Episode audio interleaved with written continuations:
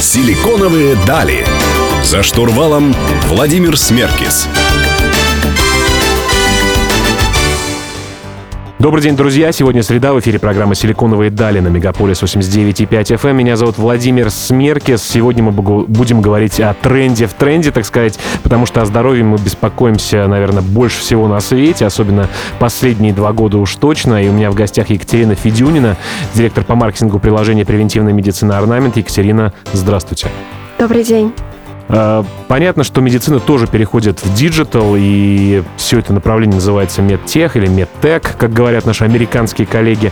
Э, что вообще такое медтек э, или медтех в вашем понимании? Из чего он состоит? Как можно эту категорию охарактеризовать? А, вообще, если говорить о медтехе, то нельзя не говорить о двух смежных областях. По-разному часто называются медтех, хелстех, э, биотех. Ну, обычно... Э, биотех это такой про, про вечных роботов, э, людей, биохакеров или нет? А, нет, биотех это, ну, часто называют либо в общем про всю отрасль, либо это больше про фарму.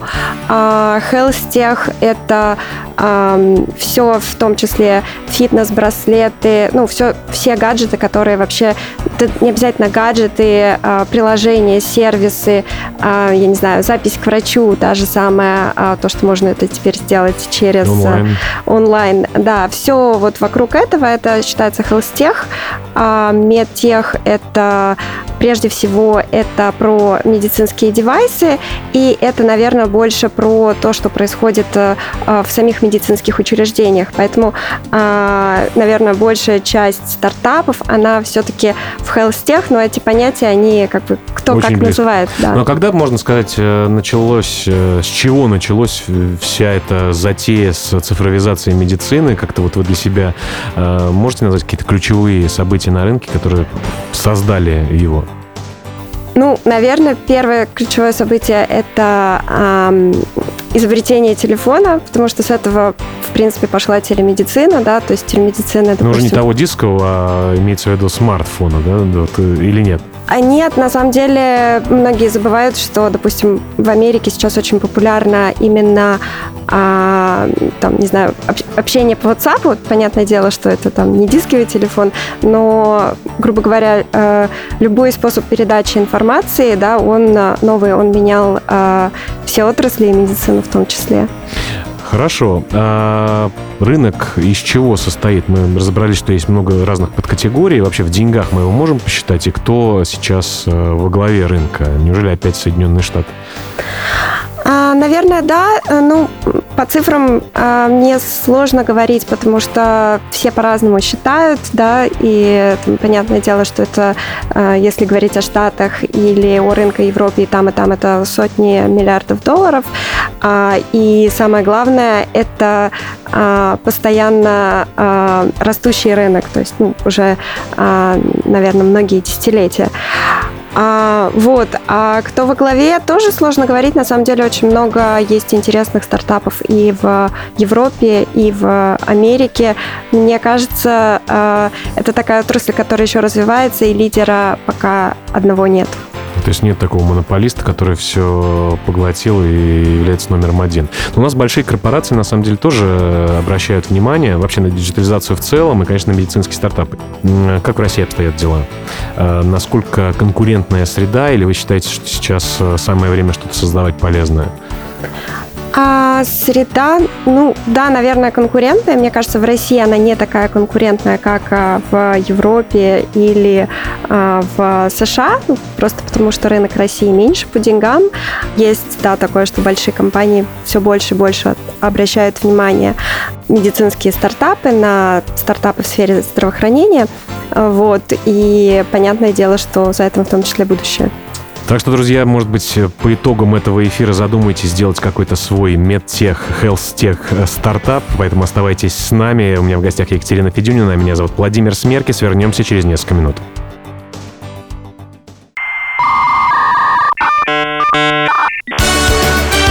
Силиконовые дали. За штурвалом Владимир Смеркис. Друзья, вы продолжаете слушать «Силиконовые дали» на Мегаполис 89.5 FM. В студии по-прежнему Владимир Смеркис. Сегодня говорим про медтех с Екатериной Федюниной. Э, Екатерина, э, диджитализация, как я уже сказал в самом начале эфира, она касается всех отраслей. И лично я такой пропагандист цифровизации всех отраслей, которые существуют. Конечно, медицина во многом э, должна быть, наверное, так как научная история впереди планеты всей. Как, насколько, как вы считаете, насколько полно сейчас медицинская э, тема цифровизована? А, конечно, не полно. Мне кажется, цифровизация в медицине идет медленнее и в сфере здоровья идет медленнее, чем в других отраслях, потому что это область регулируемая а, государством. А... Такие юридические препоны основной, да? Ну, не препоны, а, а, так сказать, э, потому что мы имеем дело с здоровьем человека, с персональными данными и всем остальным. Э, это проблема, да? А, да, то есть одна, один вопрос, действительно, как вы заметили, это персональные данные, а второй, что что а, ну, тут может э, можно принести пользу, а можно принести и нанести вред, и самое главное, не навреди. Поэтому э, область тщательно контролируется. Это касается и медицинских девайсов, и методов лечения, и, э, ну, и в том числе различных сервисов. Конечно, если это больше связано с, со здоровьем, и не знаю, с тем, сколько вы шагов прошли в день, выпили воды, то это уже не контролируется. Хорошо, если мы говорим про категории какие-то, э, в, совсем что касается технологий в здоровье, в здоровье, в медицине, где э, наиболее сейчас развитая история, где, наоборот, совершенно не тронута? Есть две аудитории основные, про которые мы говорим, э, когда мы говорим про рынок B2C э, в медтехе и хелстехе. Э, первая аудитория – это люди, которые э, сейчас испытывают какие-то трудности, э, болеют, и они проходят лечение. Э, соответственно, это одна история, она действительно больше относится к э, более серьезному, более регулируемому рынку, и там э, сложнее войти.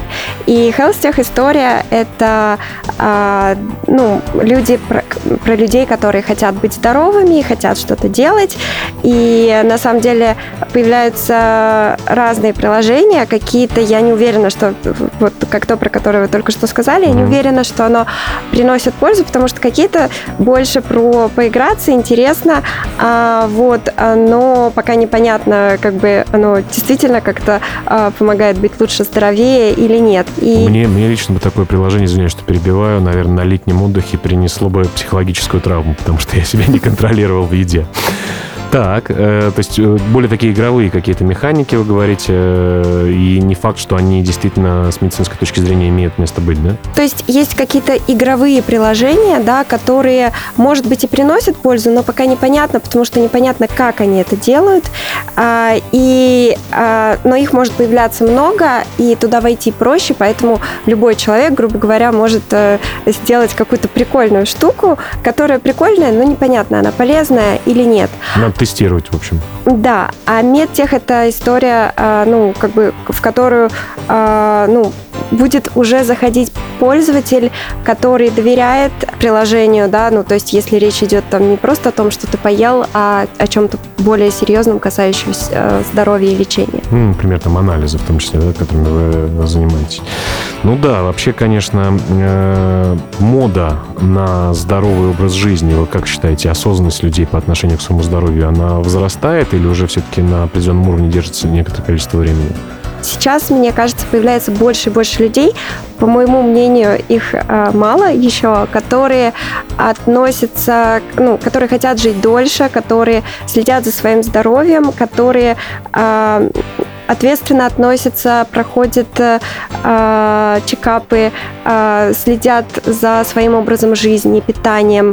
И, в принципе, они воспринимают какие-то болячки не как должное, а как то, что нужно исправить. Как... Я знаю двух таких людей. Это э, Артем Голдман и Алексей Безымянный. Э, мои коллеги, так сказать, по цеху, в том числе медийному. Э, в общем, биохакерам привет, а людям мы, наверное, посоветуем не заниматься самолечением, внимательно относиться к своему здоровью и не болеть. Друзья, у меня в гостях Екатерина Федюнина, меня зовут Владимир Смеркис. Через несколько минут вернемся. Послушайте хорошую музыку.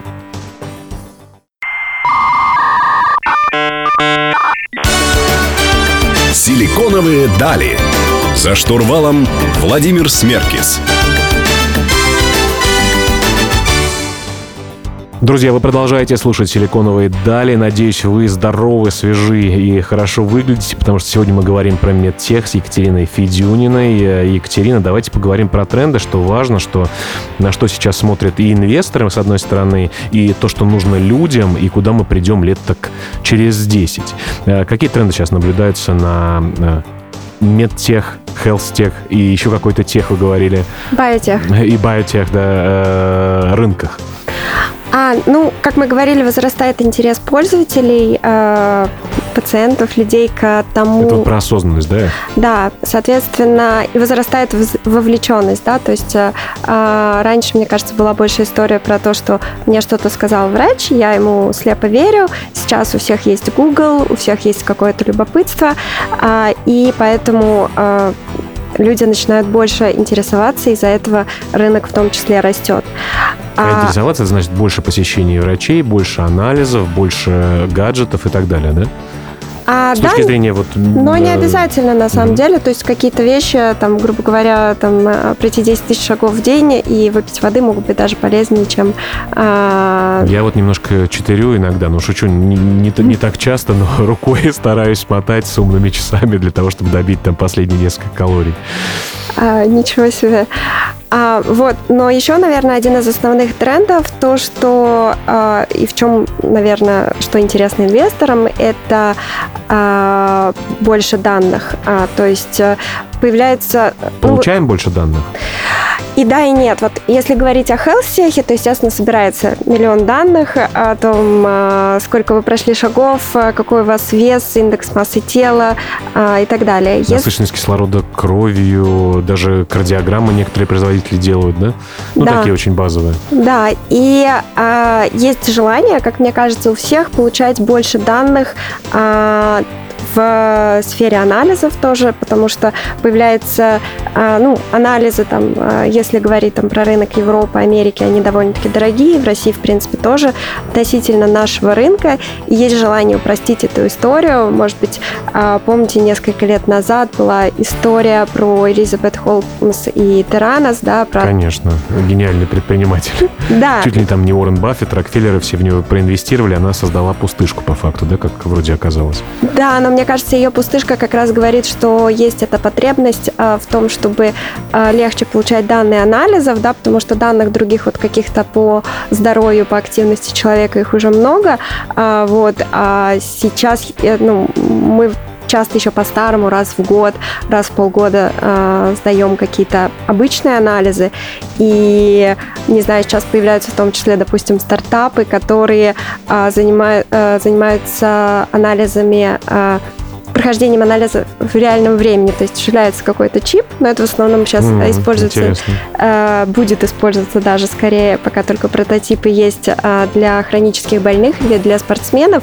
Но мне кажется, в будущем такая история возможно... Автоматическая анализ. В реальном времени, mm, да. Это очень круто. Я считаю, что, конечно, еще стартап на миллиард э, могу предложить это сделать так, чтобы до мозга не доставали при постоянных ПЦР этими палочками.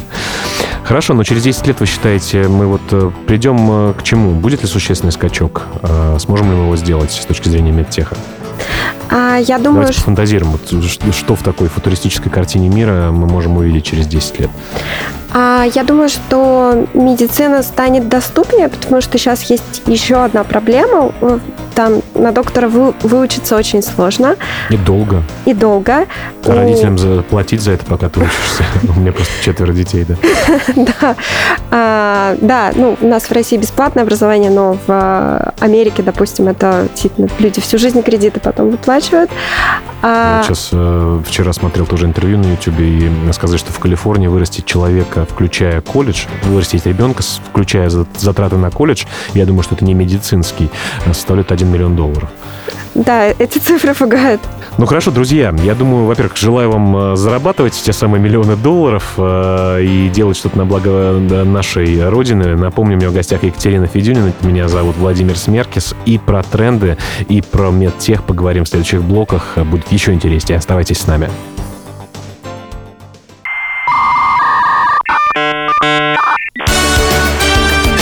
Силиконовые дали. За штурвалом Владимир Смеркис. Друзья, снова в эфире продолжается программа «Силиконовые дали». Самые интересные интервью с цифровыми людьми, которые оцифровывают всех нас. А это моя мечта, что мы наконец-то будем жить в цифровой вселенной. Ну, это шутка, конечно, но тем не менее э, медицина становится более э, доступной, более близкой, не нужно, э, нужно меньше ходить. И вот Екатерина Федюнина, директор по маркетингу одного приложения превентивной медицины, который позволяет в том числе делать. Мы в прошлом блоке блоке начали говорить про тренды. Э, естественно, мы достаем словарик Германа Грефа здесь периодически, и искусственный интеллект — это одно из слов, которое в него э, входит. Э, трендово ли это сейчас в медицине, и есть ли действительно там стоящие проекты, э, которые используют на самом деле искусственный интеллект, если да, то как?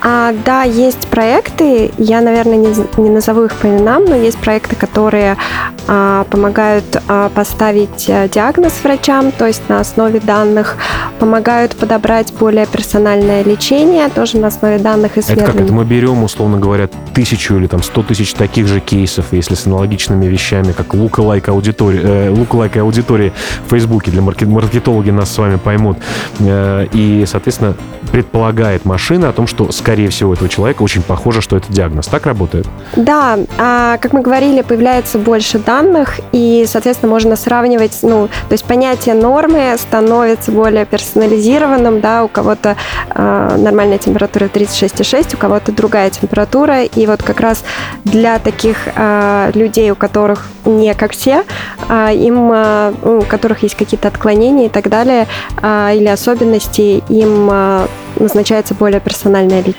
Да, лично для себя я вот назначил новую норму веса, поэтому не стесняюсь и не переживаю, когда чуть-чуть поднабираю. Ну хорошо, а что еще искусственный интеллект, как вы считаете, в будущем сможет делать? Э, это что, мы должны получать, ну, то, что мы говорили несколько блоков назад, э, это получать больше данных, лучше уметь их анализировать, соответственно, да, и в итоге в конце врачу или пациенту показывать э, удобный интерфейс с теми данными, которые они могут реально использовать, так? А, я думаю, что это как и в других сферах. Со временем а, искусственный интеллект будет делать все больше, врачи все меньше, и а, у людей останутся более какие-то креативные задачи.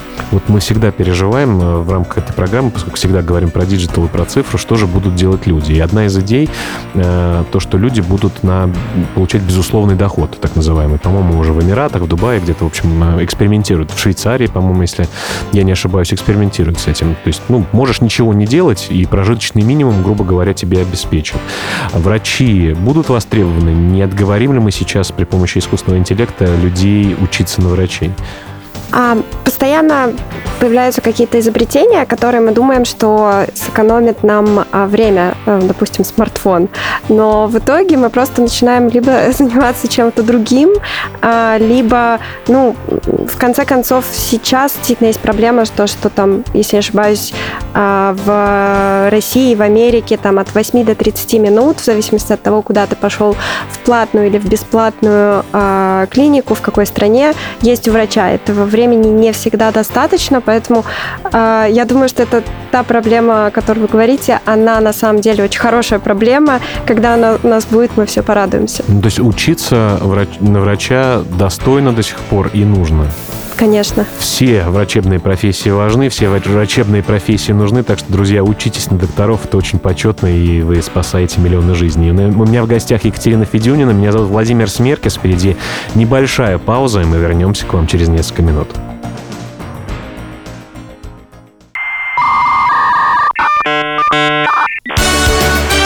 Силиконовые дали.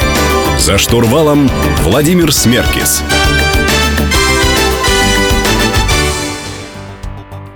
Друзья, продолжаем проводить программу «Силиконовые дали» и заботимся о вашем здоровье, потому что говорим сегодня про медтех. У меня в гостях Екатерина Федюнина, директор по маркетингу приложений превентивной медицины.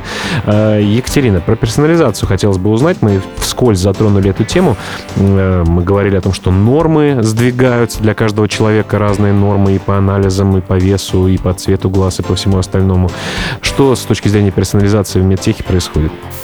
Если говорить о тренде персонализации, то первое, что приходит в голову, это персональные витамины.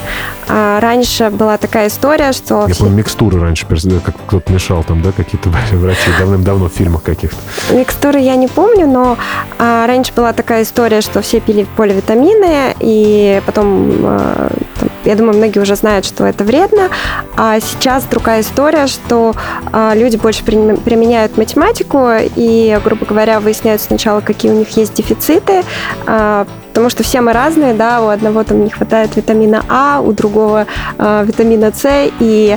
Не ва... нужно тебе, в общем, усредненную норму принимать, да, для эффективности? А, да, плюс они очень по-разному усваиваются, поэтому а, сейчас это становится тоже все более и более популярным. Сначала а, измерить, что не так, потом а, подготовить персональные витамины. Может быть, это не персональные витамины, но, в общем, моновитамины, которые тебе нужны. Ну, это круто, кстати, считаю, что и... лишнего не, не, не пить зачем-то.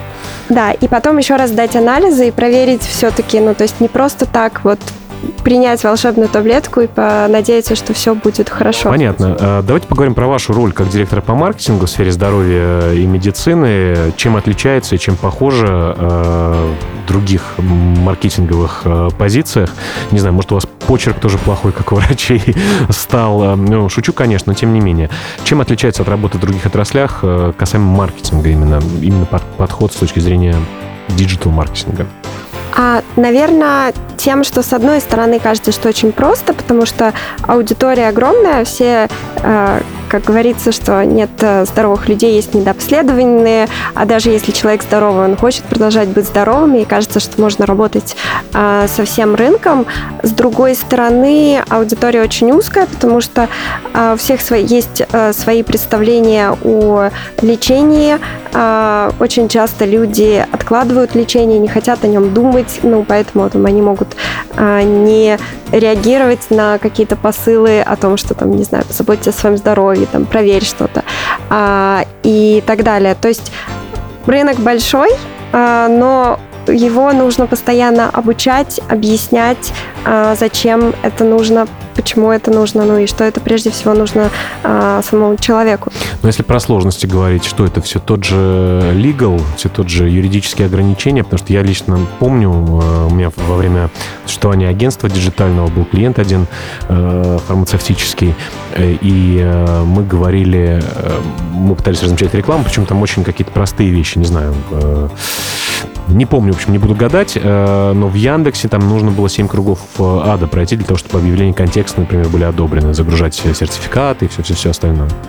А, это действительно так. А, есть ограничения по модерации у площадок. Они очень зависят от сферы. Опять же, если у вас фитнес-браслет, то все просто. Но, тем не менее, в принципе, там какое-то время поработав, можно понять, что можно говорить, что нельзя говорить, как нужно подготовить креативы. То есть в этом нет чего-то такого критического. Значит, разобраться можно. Да, но мне кажется, сложнее работать а, с людьми, потому что у них есть свои а, внутренние ограничения, да, то, что там, не знаю, а, у кого-то представление с советских времен, что медицина должна быть полностью бесплатна, а то, что не бесплатно, мне уже не нужно. У кого-то представление... Наоборот. Да. У кого-то наоборот, только медицинские. Передаю привет своей жене. Только в платные, вернее, медицинские учреждения буду ходить, причем дорогие. Да, кто-то к одному врачу пошел и понял, что все истина, мне больше никакие объяснения не нужны. Но искусственный интеллект в этом нам помогает, создание рекламных объявлений. Я предлагаю как раз-таки про инструменты поговорить э, э, маркетинговые в следующем блоке, в завершающем. Друзья, напомню, у меня в гостях Екатерина Федюнина. Мы говорим про медтех. Оставайтесь с нами, мы вернемся к вам совсем скоро. Потерпите чуть-чуть и послушайте хорошую музыку.